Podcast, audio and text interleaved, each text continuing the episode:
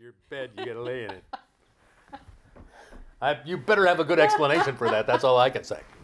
That's all I've got to say. It's 8:37 a.m. Saturday, May the 2nd, 2020. I'm Bill. I'm Diane.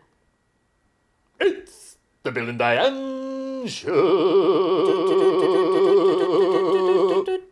See how I waited an extra I- beat there? I you know? see built that. anticipation. Did you? I mean, you were like, Yeah, I didn't know to what say, you were gonna Bill, do. what's happening? and then, you know. I'll probably edit out that the hesitation. Actually, I was just swallowing. I didn't want to gargle during the. It's the You didn't. You didn't want to gur- gurgle, Well, gargle. gurg- uh, the whole idea is to gurgle, so if I get some obstruction to my gurgle, it could ruin the whole piece. Indeed. Ruin the end, and one of the loveliest parts in the whole piece. My goodness. I can't believe it's already Saturday Yeah, you know, uh, the the whole time space continuum, Diane. I got myself a cup of coffee here, and I'm going to take me a sip. I gotta tell you, It's, somebody's been doinking around with the time space continuum. Ah, ham and eggs. it's getting wobbly. Yeah, it's getting wobbly. It's perfectly wambly. It's it's wimpy. It's wampy. It's wambly. I don't Wimpy, know what the- wambly. Yeah. I don't know what's happening to it. We're riding it out. That's what we're doing. We're we're surfing, We're we're surfing. surfing, surfing, surf, surfing. The, Well, maybe we're surfing. wave. Another hectic week here in Lake Amphetamine, as per usual. Over to you, Diane. Thank you. Well, it has been very frantic for me at work because At work, which is about six feet that way. yes, Yeah. well, but The commute's you know, you. in the in the community no, I understand. of work. Uh, because, you know, we're having to navigate through things we've never navigated through before, and it's taking a lot of creative thinking and and uh, it's it's wild, man. It's a wild world. yeah. But you wrote a new song this week. That was a big thing. Was it? It was a little thing, actually. Uh, It was a surprising thing, but, uh, you know, I owe it all to Amy Reed. I owe it all to Amy Reed because she insisted that in our songwriting group that we have an assignment. I actually think that's a good idea. Well, of course you do. You're one of those kind of people. Pardon me, I'm going to have another drink of coffee. You love assignments, you know. Me, You boy. I do not traditionally That's good coffee. like assignments at all. But But we, you know, since we're meeting every two weeks, the songwriting group, I had time to sit down twice and consider the assignment. And the first time I sat down, I wrote a verse and part of a chorus, Uh, just the lyrics. The only melody I had for it was the melody to Marjorie's song, uh, which, if you folks have not seen that, we should put that up on the Bill and Diane Show page if we haven't oh, already absolutely. uh, Marjorie and Nancy doing Marjorie's song "Ghost," which they submitted to the Tiny Desk concert um, contest. Excuse me. Anyway, um, I was singing my words to Marjorie's tune because it's such a lovely melody. Um, but then I was like, well, wait a minute, I can't. I'm not going to cop Marjorie's melody for my song. So I just put the thing away for probably a week, and then uh, we were going to be meeting on Thursday evening. And so Thursday morning, I thought, well, I probably should look at those things again. I looked again, and I had not listened to Marjorie's song in a while, so it, her melody did not did not immediately come into my head when I looked at the words. So that's when I grabbed my guitar, and it's kind of the rest of it just kind of fell out there. Finished the chorus, and then and then uh, you know, blah blah blah. Well, I was down here working and I kept hearing uh, the song above me from the upstairs climes. And I have been told by Bill never to say anything about that I've heard anything new or anything. So I was just thinking, oh my gosh, there's a new song being written up there. It's a fragile state. It's a fragile state. The uh, the Well, I totally understand it, and I have always uh, been in the. I was thinking, oh man, he's writing a new song, and I could hear just a couple of the lyrics, but not too much about what was coming out. but I heard isolation and stuff, and I thought, oh my gosh, he's writing a song about our present times. Oh my gosh. and I loved Oh the gosh. the guitar. You know, is so gorgeous, and and it uh, it was being played over and over, and I thought, I love that. I love that guitar. It's Woody. So- Woody has got this huge sweet spot uh, from about the third fret to about the eighth fret. If you're capoing uh, in that zone, it's just, just Woody just sounds extra sweet. And I don't know. But I was so astonished that you actually sent it to me that day because usually when I hear something in progress, it's Yeah, well, it was while. it was different because it was you know I had already worked on it for one session, but I didn't have any kind of a clue about a melody, which is unusual. Um, so I almost rejected the concept out of hand because I knew that mm, you know it had the lyric had attached itself to Marjorie's melody, and so I thought, oh well there you go I can't can't use that now because it's kind of been you know in my mind there's there's been a transgression of something of songwriting etiquette uh, to have written lyrics to someone else's melody you know and so you know for some reason that just stopped me but then i thought well i can look at the words and then the, a new melody occurred to me but it's still i you know i owe a lot to marjorie for the inspiration because there's there's a there's a tone in ghost that i think i am mimicking in my song you know but it's a sweet tone and um, in my song i really like that the what's being talked about is not revealed until the last word of the chorus. Yeah. you know that feels really good. There's like all this kind of it just kind of is this nice huh, you know. Well, thank you. the release of pressure at the last of the chorus so. I like that. I like creating a an, uh, an energetic shape with a song where it does a particular kind of emotional manipulation I love the line, never knew that fear could feel like this. yeah Equal parts bliss and list of the recently gone recently gone.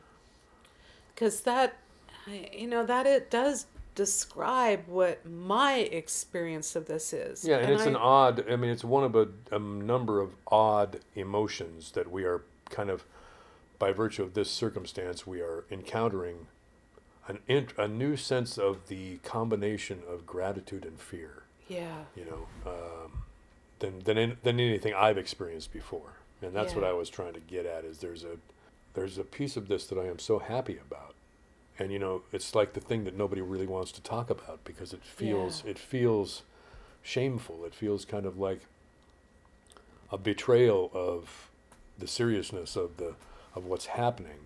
If you talk about how, yeah, but I really like just hanging out with Diane, you know. um, Well, and also, but it's true. Uh, yeah, there have been changes in our world that have been remarkable. Right, and a lot of us are So- hoping that those changes will not will stay in place, That's right. even as we kind of have this whimsical sense that we know that they won't. But I also think that it represents that uh, I've seen a post where somebody said that they've been hearing that everybody's saying we're all in the same boat, but we are not in the same boat. You know, some boats are shipwrecked We're in the and same some storm. Yeah, we're in the same storm. Yeah, but not the same boat. But not that's, the That's same a really good image for the situation.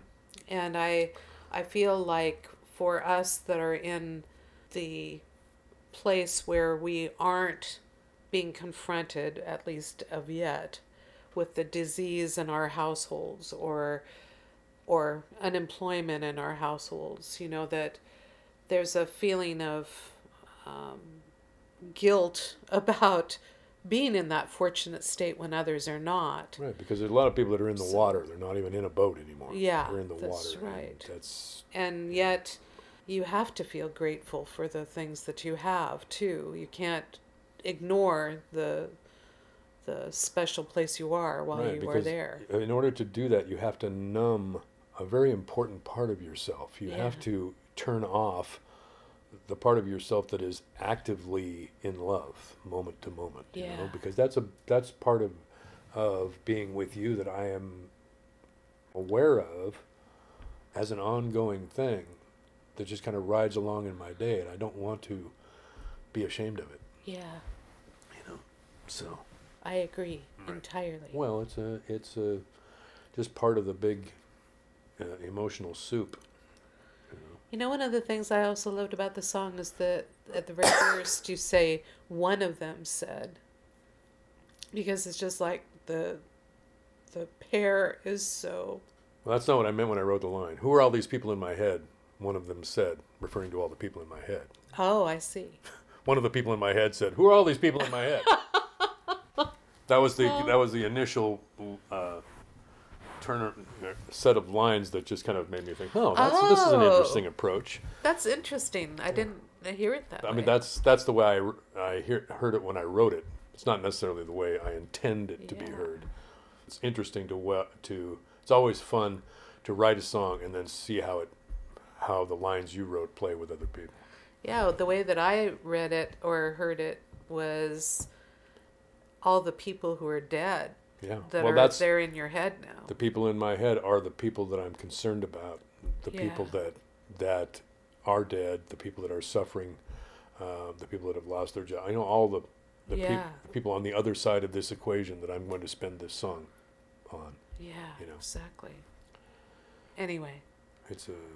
I I am addicted to that song. I knew it was going to be a short song because I knew that this was a subject that I wanted to get in and get out.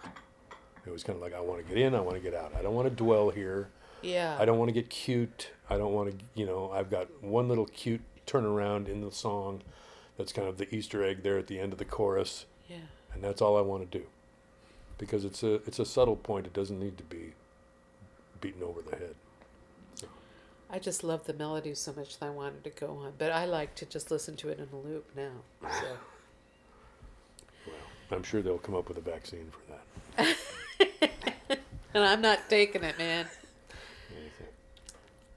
So to go from the sublime to the ridiculous. to the ridiculous. Yes, I love it. I love the juxtaposition. Thank you for, thank you for uh, giving me that side of the equation. I mean the sublime side rather than the, ri- the ridiculous. are the side. That was what you meant, right? It was. Okay, good.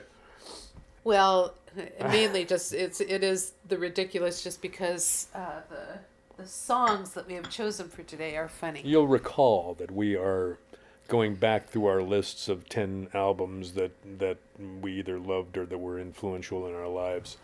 Uh, the thing that people were doing on Facebook a few weeks ago.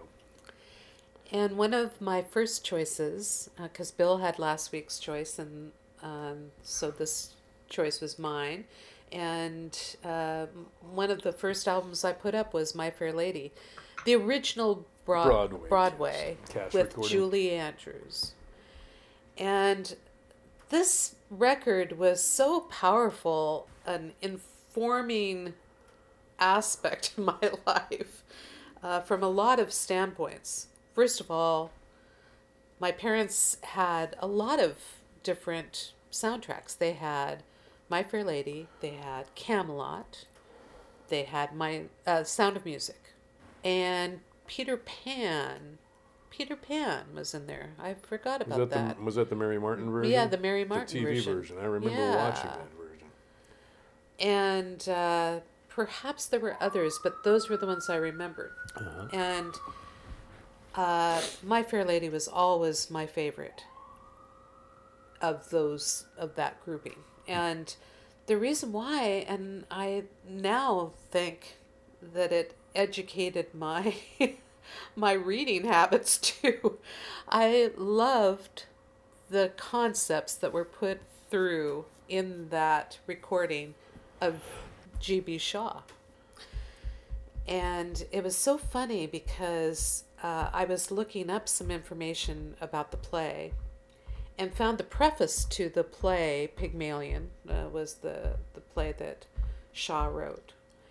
And in the preface, it has all of the, I mean, it's almost like Lerner actually just lifted the The essences of each song from the preface. actually uh, just the the song about why can't the English Oh, teach their children how to speak. That is almost lifted verbatim from the preface.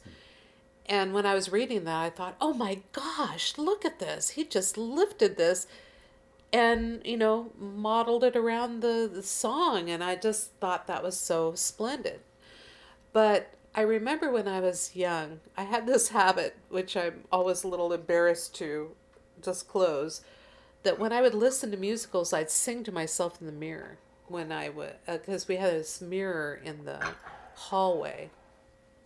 And when no one was around, I would sing to myself in the mirror and make all the faces that I thought were appropriate. And My Fair Lady was my favorite one to do that with. But I also was a huge fan of Julie Andrews when I was a child. Um, and I think a lot of people were huge fans of Julie Andrews. She was she was big time at that time. Yeah. uh, between Mary Poppins and Sound of Music. Exactly. And I had the soundtrack from Mary Poppins too. That was my personal record. But I just loved everything about My Fair Lady and uh, loved the songs, loved the humor. And as I was alluding to last week, I think it taught me a lot about gender roles, uh, how men viewed women and how women viewed men. You know, the uh, it was interesting to hear sort of, I was going to say a misogynistic approach to a woman, which is uh, him to him, but actually, uh, Higgins was just an extremely selfish man. you know, he wanted everybody to be like him is basically the thing, but. He was an intelle- intellectual snob, He was among an- other things. yes. You know, everybody, isn't everybody interested in the same things I'm interested in? I mean, Exactly. can there be another topic of conversation? And I always found it so interesting that he is such a affable and likable character, even though he has some very unlikable traits. Right. I always thought that that was a very interesting hat trick that that Shaw pulled off because he is somewhat fascinating as a, a person. And of course, I had mentioned in my comments that um, I read Shaw just as almost like novels because his stage instructions are so detailed that they actually are like reading a novel, like reading the novel part and then you're reading the conversations. And he is so quick witted and so immensely amusing in all of his didactic approach that he takes. Um, I just loved it. And I had the habit of reading plays because my brother was in drama and used to have me help him read his lines. So I discovered the the very fascinating qualities of reading plays uh, as just their own thing. If you've got a pretty active imagination, which I do, you can imagine everything, uh, even without having it played out in front of you in the drama. Anyway, I loved, I loved Pygmalion. I loved Man and Superman. That's one of my favorite plays to read by Shaw, and I've actually seen it acted uh, at Ashland at the Shakespearean Festival. So, did you have any experience with My Fair Lady? Uh, Did you Not guys have it? Nope. Not nothing. Not Yeah. thing. But the other thing that I remembered is that when I was, I think it was first grade, I, uh, I sang "Wouldn't It Be Lovely" for a talent show, uh, because I love My Fair Lady so much, and my mom dressed me up like a little flower girl. I had a, a hat that I had from uh, Disneyland that was a Mary Poppins hat. And so I wore that, and I didn't know what other things I had. I had a parasol and stuff like that. And I remember that instant. I remember getting ready for that, and that the principal of my school, who really liked me, she um, said afterwards to my mother that I was her fair lady. So I thought that was really That's nice. that's my my whole thing. But you had other soundtracks. You had Music Man, which we We had did the not- Music Man and Sound of Music. That's the only two I remember. And Jesus Christ Superstar. Yeah. was- that was an album that my sister and I bought. Well, I bought that one too later on The Broadway recording, not the movie version. But yeah, so a couple of tunes from that soundtrack album. Yes. Excellent.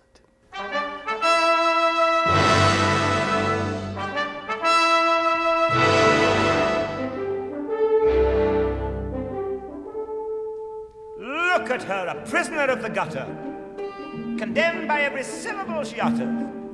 By right, she should be taken out and hung for the cold blooded murder of the English tongue. Ow! Ow! Heavens, what a noise! This is what the British population calls an elementary education. Oh, come, sir, I think you picked a poor example. Did I? Hear them down in Soho Square, dropping H's everywhere, speaking English any way they like. You, sir, did you go to school? What do you take me for, a fool? No one taught him take instead of type. Hear a Yorkshireman, or worse, hear a Cornishman converse. I'd rather hear a choir singing flat. Chickens cackling in a barn, just like this one. Gom. Gone. I ask you, sir, what sort of word is that? It's ow and gone that keep her in her place, not her wretched clothes and dirty face. Why can't the English teach their children how to speak? This verbal class distinction by now should be antique. If you spoke as she does, sir, instead of the way you do, why, you might be selling flowers too. I beg your pardon, sir. An Englishman's way of speaking absolutely classifies him. The moment he talks, he makes some other Englishman despise him. One common language I'm afraid we'll never get. Oh, why can't the English learn to set a good example to people whose English is painful to your ears? The Scotch and the Irish leave you close to tears. There even are places where English completely disappears. In America, they haven't used it for years. Why can't the English teach their children how to speak? Norwegians learn Norwegian, the Greeks are taught their Greek. In France, every Frenchman knows his language from A to Z. The French don't care what they do, actually, as long as they pronounce it properly. Arabians learn Arabian with the speed of summer lightning, and the Hebrews learn it backwards, which is absolutely frightening. But use proper English, you're regarded as a freak. Oh, why can't the English? English learn to speak? What in all in heaven can have prompted her to go? After such a triumph at the ball. What could have depressed her? What could have possessed her? I cannot understand the wretch at all.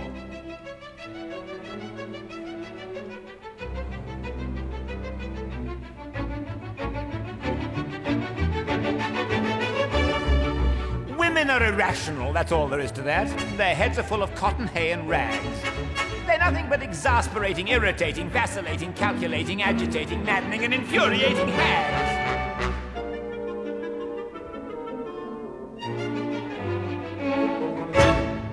Pickering, why can't a woman be more like a man? Hmm? Yes, why can't a woman be more like a man? Men are so honest, thoroughly square, eternally noble, historically fair, who when you win will always give your back a pat. Why can't a woman be like that? Why does everyone do what the others do? Can't a woman learn to use her head? Why do they do everything their mothers do? Why don't they grow up like their father instead? Why can't a woman take after a man? Men are so pleasant, so easy to please. Whenever you're with them, you're always at ease. Would you be slighted if I didn't speak for hours? Of course not. Would you be livid if I had a drink or two? Nonsense. Would you be wounded if I never sent you flowers? Never. But why can't a woman be like you? One man in a million may shout a bit. Now and then there's one with slight defects. One perhaps whose truthfulness you doubt a bit.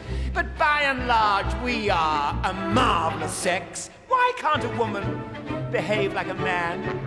Men are so friendly, good natured, and kind.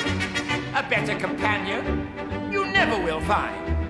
If I were hours late for dinner, would you bellow? Of course not. If. I forgot your silly birthday, would you fuss? Nonsense. Would you complain if I took out another fellow? Never. Well, why can't a woman be like us? Mrs. Pearce, you're a woman. Why can't a woman be more like a man? Men are so decent, such regular chaps, ready to help you through any mishaps, ready to buck you up whenever you are glum. Why can't a woman be a chum? Why is thinking something women never do? Why is logic never even tried? Straightening up their hair is all they ever do. Why don't they straighten up the mess that's inside? Why can't a woman be more like a man? If I was a woman who'd been to a ball, been hailed as a princess by one and by all, would I start weeping like a bathtub overflowing? Carry on as if my home were in a tree? Would I run off and never tell me where I'm going? Why can't a woman be like me?